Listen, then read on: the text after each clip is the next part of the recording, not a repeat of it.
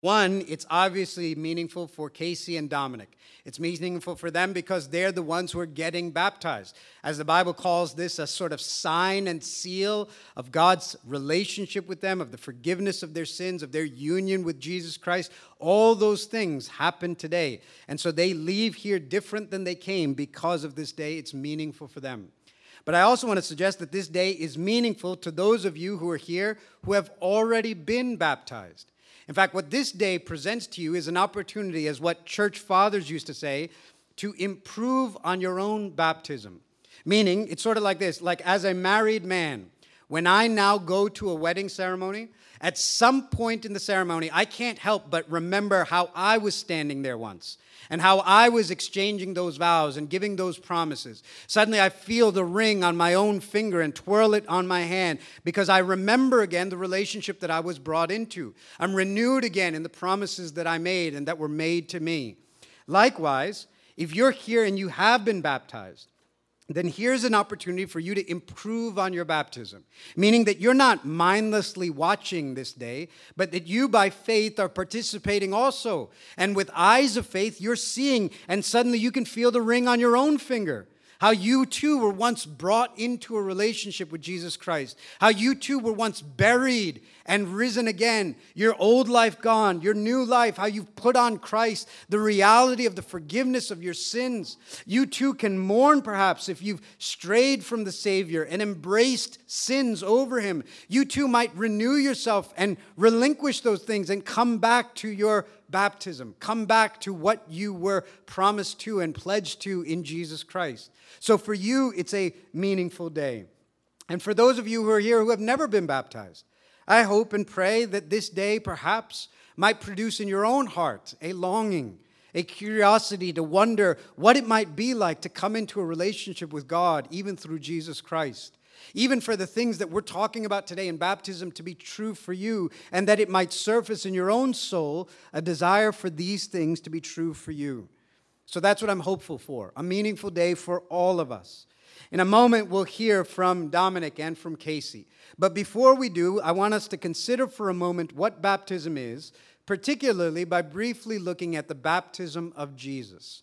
So if you've got a Bible in your laps or there's one in the seat back in front of you, turn with me to Matthew chapter 3. This is the first book of the New Testament, the second half of your Bibles. Matthew chapter 3, and we'll look at verses 3 through 17. Matthew 3, verses 13, sorry, through 17. Let me read it for you. Then Jesus came from Galilee to the Jordan to John to be baptized by him. John would have prevented him, saying, I need to be baptized by you, and do you come to me?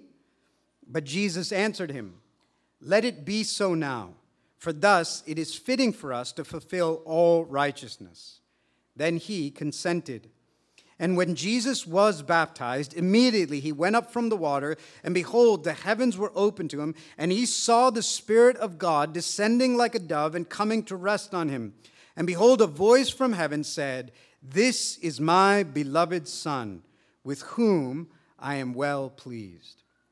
Now, I want us to consider quickly three things from this passage about Jesus' baptism that might shape how we see our baptism and even Casey and Dominic's baptism today. Here's the first In baptism, Jesus identifies with us. In baptism, Jesus identifies with us, and subsequently, consequently, resultantly, we identify with him. In baptism, Jesus identifies with us, and we subsequently are joined with him. Just consider this scene we heard for a second. When Jesus shows up to be baptized, did you notice that John the Baptist, who's been baptizing thousands by then, is suddenly shocked at this one man who comes to him?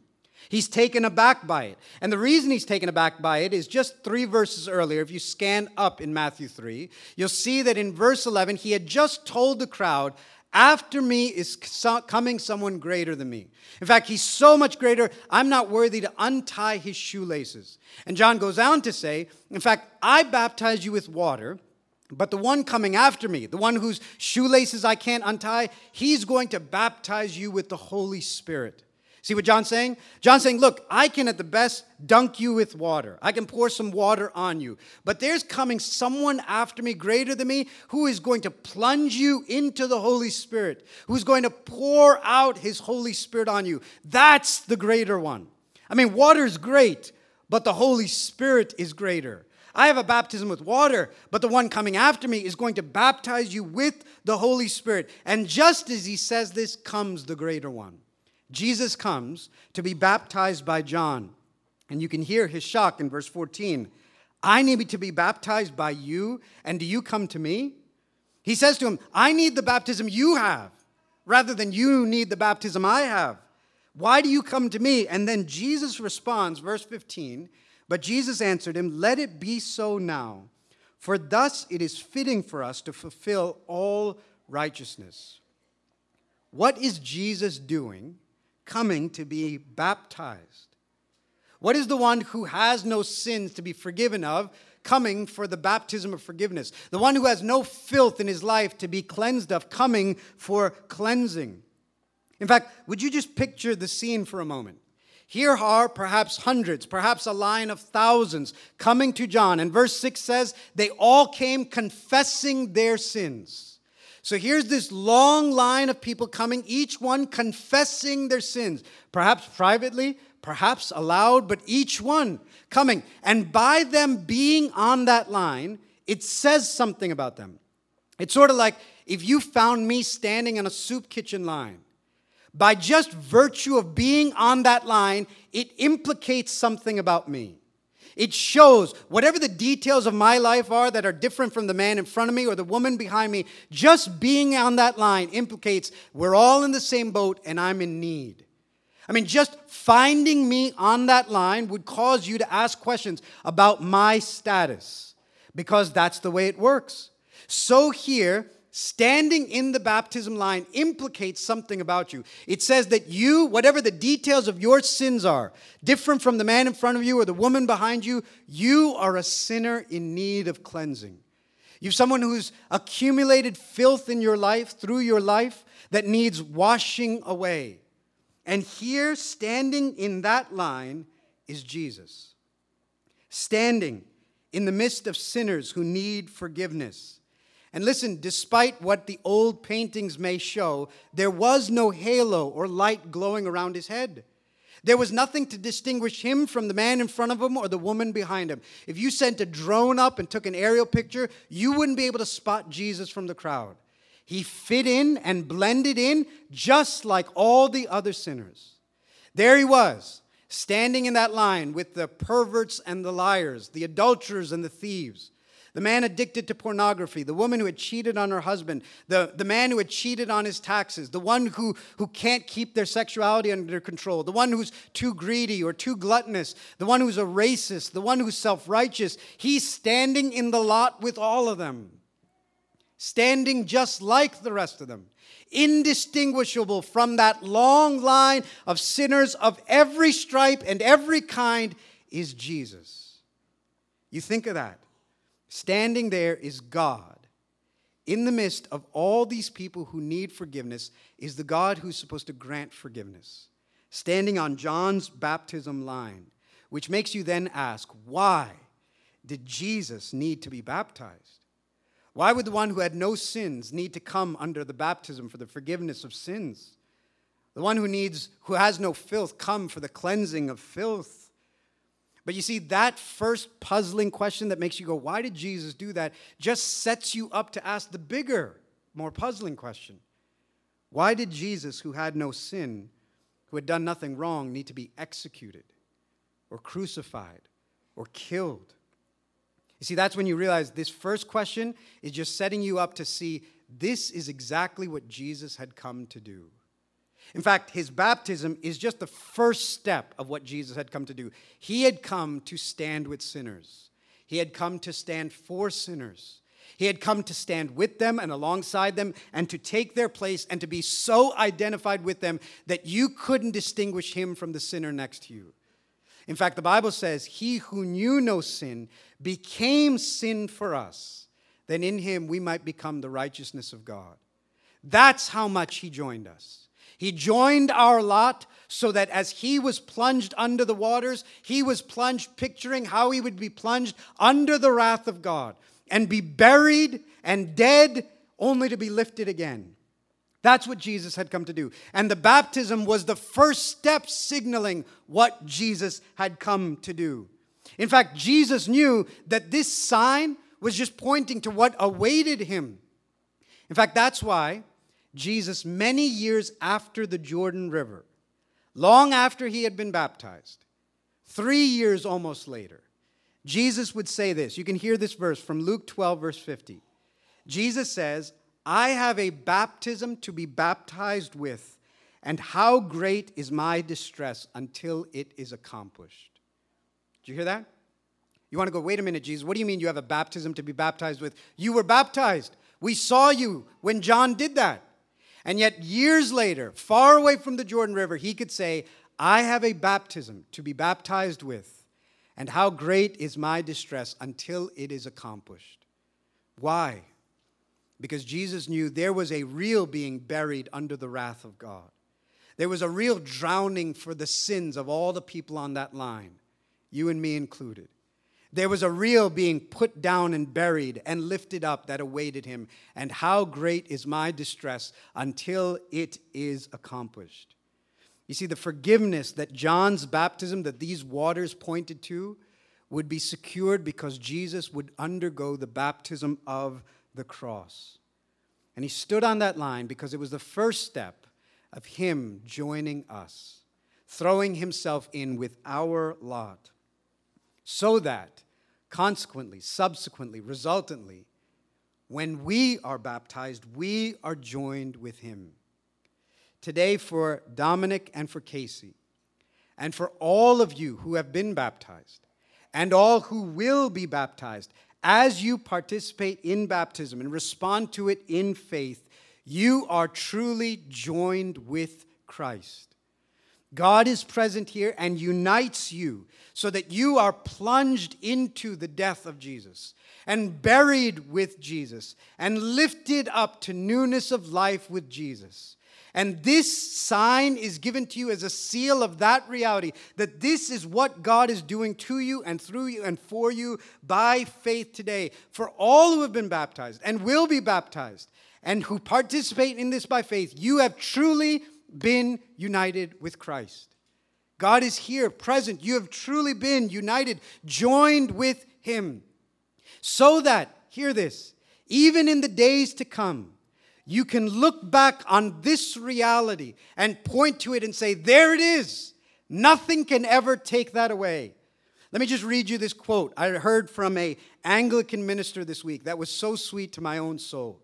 An Anglican minister named Michael Green, he says, In moments when our faith sinks into the morasses of doubt, we can take heart God has acted decisively for us in Christ. We have been baptized into Him, and we belong, however rotten we may feel at any given moment.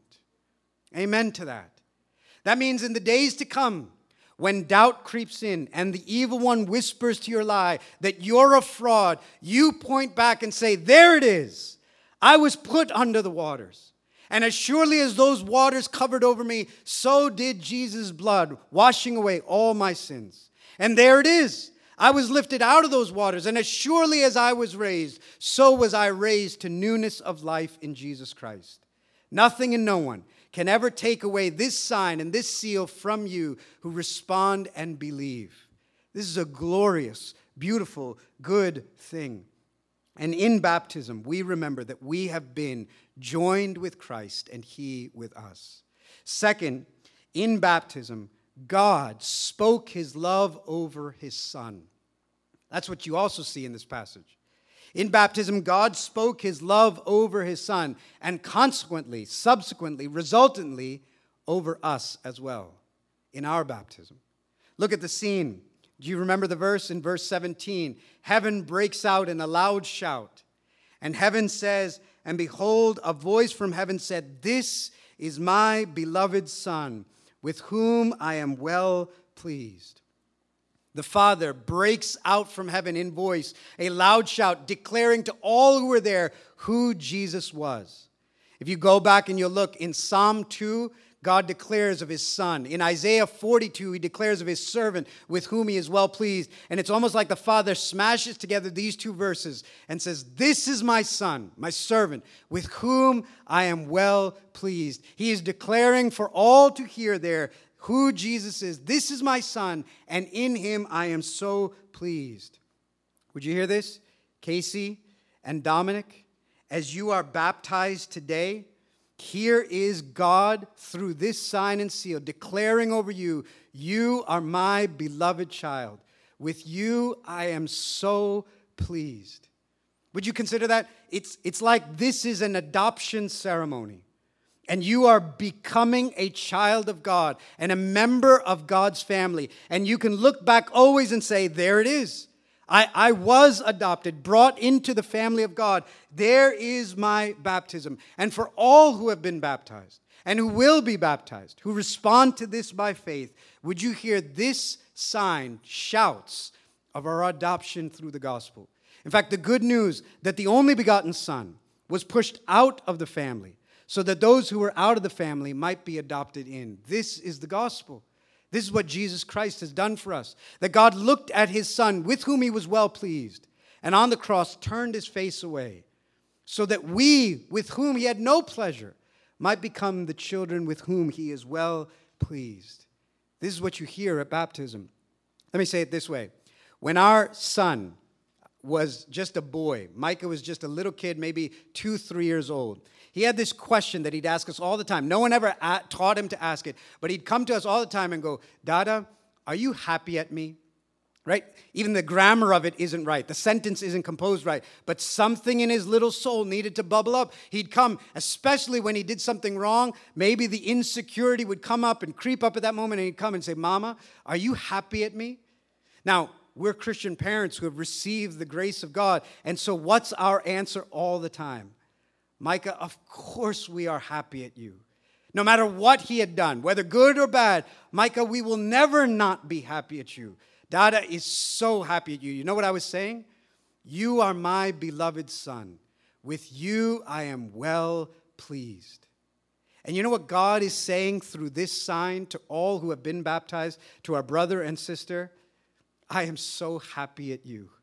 You are my beloved child. With you I am well pleased. And I want you to hear if there's a question that bubbles up in our hearts, isn't it this one? I want to say no matter how adult you become, how immature that little boy was at two or three to ask such a poorly grammared sentence, isn't that the question your soul looks to the heavens and asks?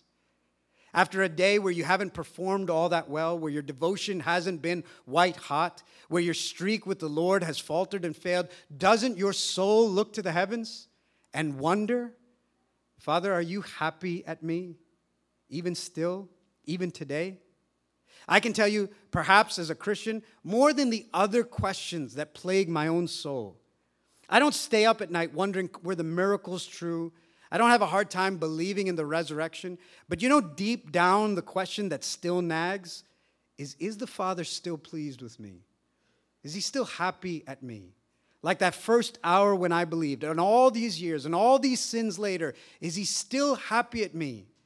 No matter how old we get, brothers and sisters, that's the question of our souls. You miss three quiet times, and your soul is wondering, Is he happy at me? And so, here at this baptism is a sign and a seal by which God is shouting to you, You are my beloved child. With you I am well pleased. N.T. Wright, an author, said it this way. You can hear it. He said, The whole Christian gospel could be summed up in this point that when the living God looks at us, at every baptized and believing Christian, he says to us what he said to Jesus on that day you are my wonderful son. You make me very glad.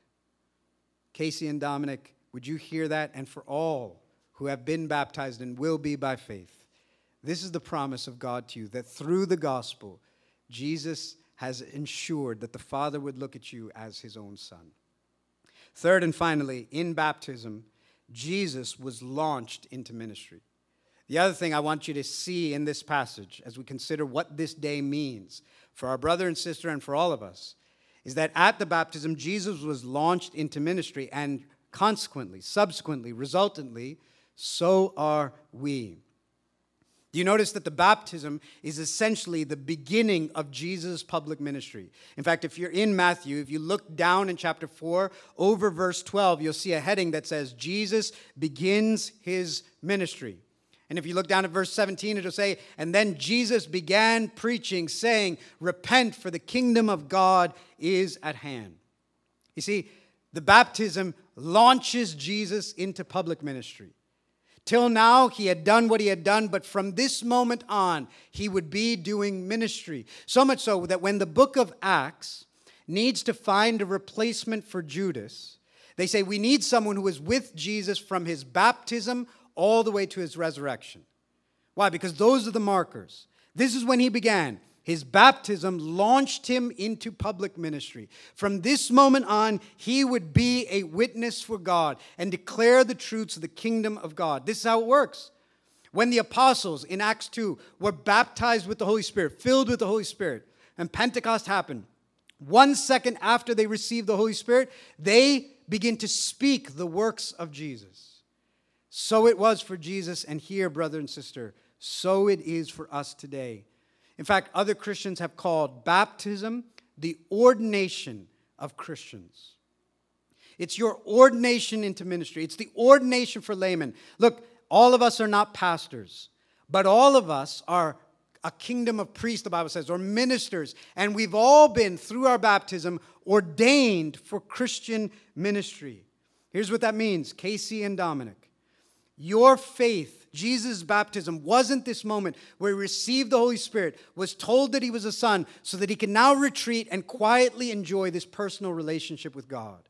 So he could retreat and say, Isn't it beautiful that the Spirit's on me and that I'm a son? From that moment on, he was launched into public ministry. And so, likewise, you are ordained this day for Christian witness and ministry that you belong to Jesus. That's what's being publicly proclaimed in this baptism. That you belong body and soul and heart and mind to Jesus Christ from now until he returns or death comes. Whatever it may be, you belong to him. And that which you bear witness to in your baptism, you from this day forward must be a witness through to your lips and through your lives. And I want you to hear if you're here and you were baptized, would you feel the ring on your finger? Would you remember that you too were ordained for ministry, that you too have been marked out by God, filled with His Holy Spirit, assured that you're a child, not so that you can enjoy a private relationship, but that you might be a witness for Jesus Christ. And here's an opportunity for you to improve on your baptism, to say that which I said loudly and publicly through my baptism. I now will through my lips and my lives as a witness for Jesus Christ. That's what we're celebrating today. When we see our brother and sister get baptized, would you be thinking union with Jesus? Him identifying with us, us identifying with him. Would you be thinking adoption? We are the children of God through this sign and seal as testifying to us. And would you be thinking, we've been called to now be co laborers and bear witness for Jesus Christ that these things are in fact true. We're going to now invite our brother and sister to begin that life of bearing witness for Christ, even today, so that they might share and testify to who Jesus is and what Jesus has done in their life. So I'm going to invite Dominic to come. He'll share, and then Casey after. Hello, good morning, church. Uh, my name is Dominic, and much like many Christians, I had the privilege of growing up in a very Christ centric home. Growing up, my family would attend church every Sunday, and we would have daily fam- family prayers at our home. It was a great blessing to be, to be gro- growing up in a Christ centric home, learning about Christ at a very young age. But for some reason, being a Christian seemed very routinish to me at that time. You go to church, you pray daily, you do good things, and you will earn your way to heaven. And that's all what Christianity meant to me growing up. Fast forward a few years when it was time to leave home and go to college full time, I found myself in the midst of scholars in the science and engineering community. most of whom believed and tried everything to do to disprove the validity of Christianity and religion in general. Even my heroes in college, my professors, my TAs, and most of my friends, all of them always seeked to quantify, theorize, and justify the absence of God. They would often tell me that God was nothing less than a man made construct to set good order and positive hopes in society. And soon, with time, I too followed their justification and started living a godless life, a life as an atheist. Believing God did not exist and we were all created by accident, and we were all byproducts of millions and millions of years of evolution. And all that mattered in life was my existence and my self preservation, and what were the best ways to serve my existence to make my short time on earth a glorious one. Having this belief, I lived majority of my life, majority of uh, my life, only seeking to do things that served me best. It was a very self-centric life. I did enjoy all the pleasures life could provide. I remember enjoying all the goodness and the pleasures the world could provide me, and even after tasting all of that goodness, the joy felt always momentary and temporary. Looking back now, I could say that there was a void in me that no amount of earthly happiness could fulfill. It was always the passing of one joyous moment leading to the search for the next joyous moment. Fast forward a few years of living a self centered atheistic life, I found myself hitting rock bottom when I lost my first job out of college from a major company downsizing. It was quite tragic, and it was one of the darkest times of my life, where I lost my first most important job I had. And I saw a possibility of losing my home and everything else I worked so hard for. It was very tragic. At that point, I hit rock bottom, and in the middle of all that darkness and hopelessness, there was one thing that came to my mind at that moment. It was from the scriptures I learned from growing up back home. I vividly remembered that Jesus cared about me and Jesus loved me, and my circumstances were not an accident. With that thought in mind, I made my first honest prayer in several years. I remember asking Christ to save me from my darkest days, and I would seek him out for the rest of my life. Fast forward a few days after making that honest prayer, Christ worked miracles around me and in me and pulled me out of that dark place. And I was amazed, about, amazed with the sequence of events that took place that pulled me out of one of the darkest days of my life and into a place of hope and peace. I witnessed a miracle, and it was quite the experience, and I was truly amazed. I knew it was an act of God that pulled me out from where I was. And there on out, I started seeking Christ one day at a time, which then, a few years later, led me here at Seven Mile Road where I grew even deeper in my faith and relationship to Christ. Looking back, it was all an astonishing miracle, and I'm thankful to Christ to save an atheist like me and bring me back home. My own story reminds me of the story of the prodigal son in certain ways. Looking back, the transformation I went through was not an overnight transformation, but instead it was a step by step walk from the darkness of the secular world into the light of salvation. From here on out, I live my life to glorify Christ and seek out his kingdom. And with this baptism, I proclaim the old secular me is dead and the new me is born in Christ. I'm Dominic, and thank you for listening to my testimony.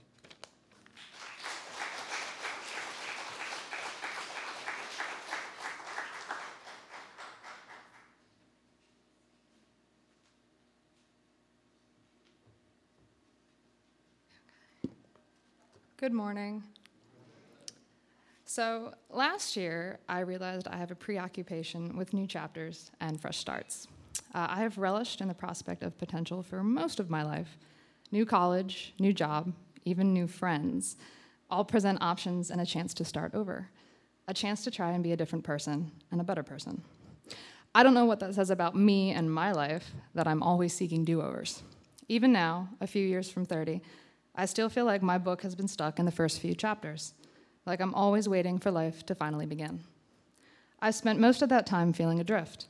When you're constantly looking for that moment when everything changes, or looking for the next chance to do better, it can become a lens through which you see the world that makes everything more strained and deeply warped. All you start to see is the failings. Everything becomes about where you went wrong, how you screwed up, what paths you didn't take, and what words you didn't say. Fictitious new beginnings are cruel taskmasters that leave you unsatiated and always feeling like you were cut from a lesser cloth. Some people don't need to be reconciled to this fact, but God took his time in revealing to me the utter despair cycles of self reliance creates. He did so by allowing me to be lost in a storm of complete chaos so that I would surrender control and be built back up with a better understanding of his divine sovereignty and his promises. In the past two years, I've been forced out of a dream job, had to break an engagement, and then watch the lives of the people I loved around me get thrown into undeserved turmoil, which has forever shaped my relationships with them some for the better, and some for far worse. Through these events, God led me here. Yet this isn't my first church. The knowledge of God and Jesus has always been a presence in my life. I started off at the church at a young age and was made aware of my sinfulness and of God's love early on. I learned He loved me so much that He sent Jesus to die and bear the burden of my sin so that I may live and be forgiven and be a part of His family. So, following a confession of my sins, I became saved, giving my life to Christ. But before high school, some distorted theology challenged my family's place in the church, and so I was instructed to stop going. The pivotal time when I would have begun to really mature in faith and delve into deeper theological themes never came, and instead was replaced with mixed messages about going out into the world and the hazards of fellowship with unenlightened Christians. The lack of ritual and community gave rise to apathy, complacency, and an eventual prodigal lifestyle, and years went by without an open Bible, a praise sung, or a desire for Christian community. I forgot the meaning of God's love and of Jesus' sacrifice and the promises that came with it. The contention surrounding church was deeply ingrained in me, and I made no effort to fight it. Instead, I attempted to take the reins of my own life, and to no one's surprise except my own, that didn't turn out very well. My God became the excitement of new beginnings, the lure of great potential, and those ever elusive goalposts that always keep moving.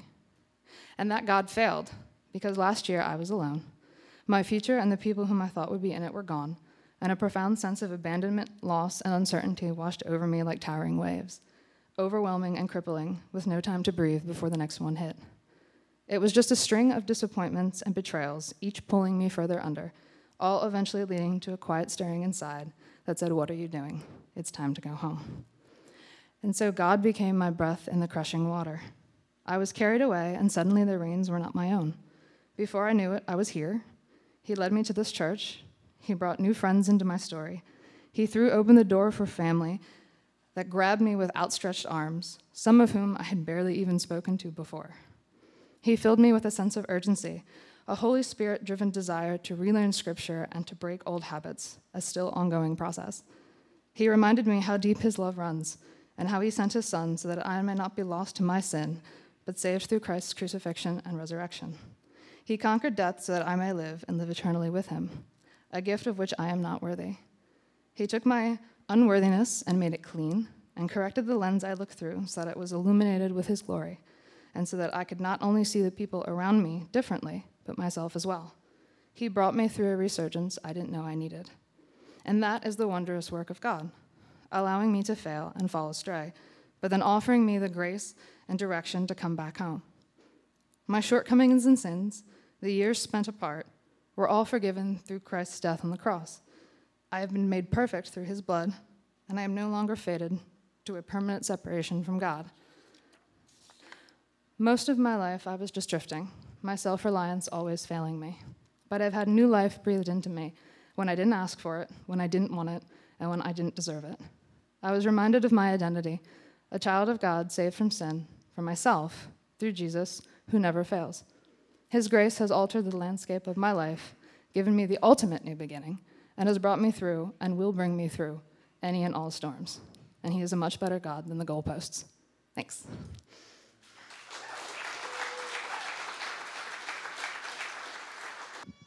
Good morning, church. Uh, my name is Laji Matthew. Uh, I'm here with my wife, Grace. We've been here at this church for about four years now. Um, this is the hardest part for me right now. I'm not a good public speaker. So, um, ever since I can remember, going back to when I was in India, um, I always went to church, um, not because I wanted to, but because I was forced to by my parents. Um, looking back at it, a blessing in disguise. A few years went by. I wanted to go to church because a lot of my good friends that I, that I have now, even to this day, um, was there. I wanted to hang out with them more. Um, my parents always had family prayer every night. They tried to instill in me a value of prayer and Bible study and reading the Bible. Um, when I was younger, it didn't really matter to me. I, just wanted to do my own thing. I, during, during family prayer, I was physically there, but I, I was thinking about, okay, what should I do next? Should I, I wanted to play, play video games or whatever it may be. Um, I was putting on this happy face throughout that ages um, because my parents put a, a lot of um, somewhat pressure on me because when we were here, we, were, we didn't really have a lot of family. It was just my parents and my younger sister. They always told me to be a good boy, be a good role model to my sister. Um, it was hard growing up because I felt like the, this pressure was putting me back. Um, I, what, what, a, what a way to show being a good boy than to say that I went to church, I listened to good Christian music, I attended a Christian concert. Um, I was satisfied with my life. I didn't realize that I was filling my life uh, with Christian things uh, when I needed God in my life to fill that hole. I was hoping all the good things that I've done or that I was trying to do would outweigh all the bad things in my life. Over the years, um, from attending all these things, God continued to tug at my heart, trying to tell me that He cares for me uh, through the people that, uh, that I came across or uh, things that I've seen. Now, in my late 20s, in my early teens, um, I grew fond of a few guys in my church. Um, it was a time when I could decide whether I should continue to go to church or just let it be. Um, it started as uh, a basketball uh, team up, just to, uh, you know, weekly, uh, to come together just to play ball, uh, to eventually um, hanging out at Joe and Tracy's house, to uh, being, past, being mentored by Pastor Benu. Um, I didn't really have a lot of, as I mentioned, I didn't have a lot of uh, older guys in my life in, uh, in terms of family, so I looked up to these guys as role models. Um, I wanted to go to church at this time because I wanted to know what was so, um, why were they so interested in learning or even teaching? Um, learning to trust God and put my faith in Him was the hardest part for me. It was hearing the gospel message broken down in a way that I was able to understand that I realized of my own sinful nature. That uh, I tend to rely on my strength, my will, my ability to get me, get me through. And I do that still to this day, but to lean on God uh, more, um, I was able to do that. Um, I, heard a mil- I heard a million times that it's not by my own works uh, that I'm saved, but it's by the blood of Christ that I am redeemed. Um, I still struggle uh, now uh, to understand what His plans are for me, but um, I'm able to get through it because I lean on God. Uh, there are still days when I worry.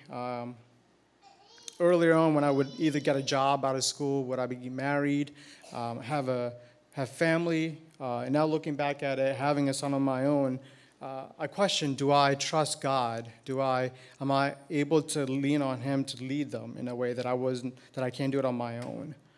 Um, I know that there will be dark days in my life, but I know that the, my Father in heaven will be able to will be there and guiding me, uh, which brings me peace. Thank you. Morning, church. Um, I grew up with I grew up with two loving Christian parents. We had family prayers and was taught the Bible. I grew up I grew up knowing that Jesus Christ died on the cross for me, and one day He will come again for His people.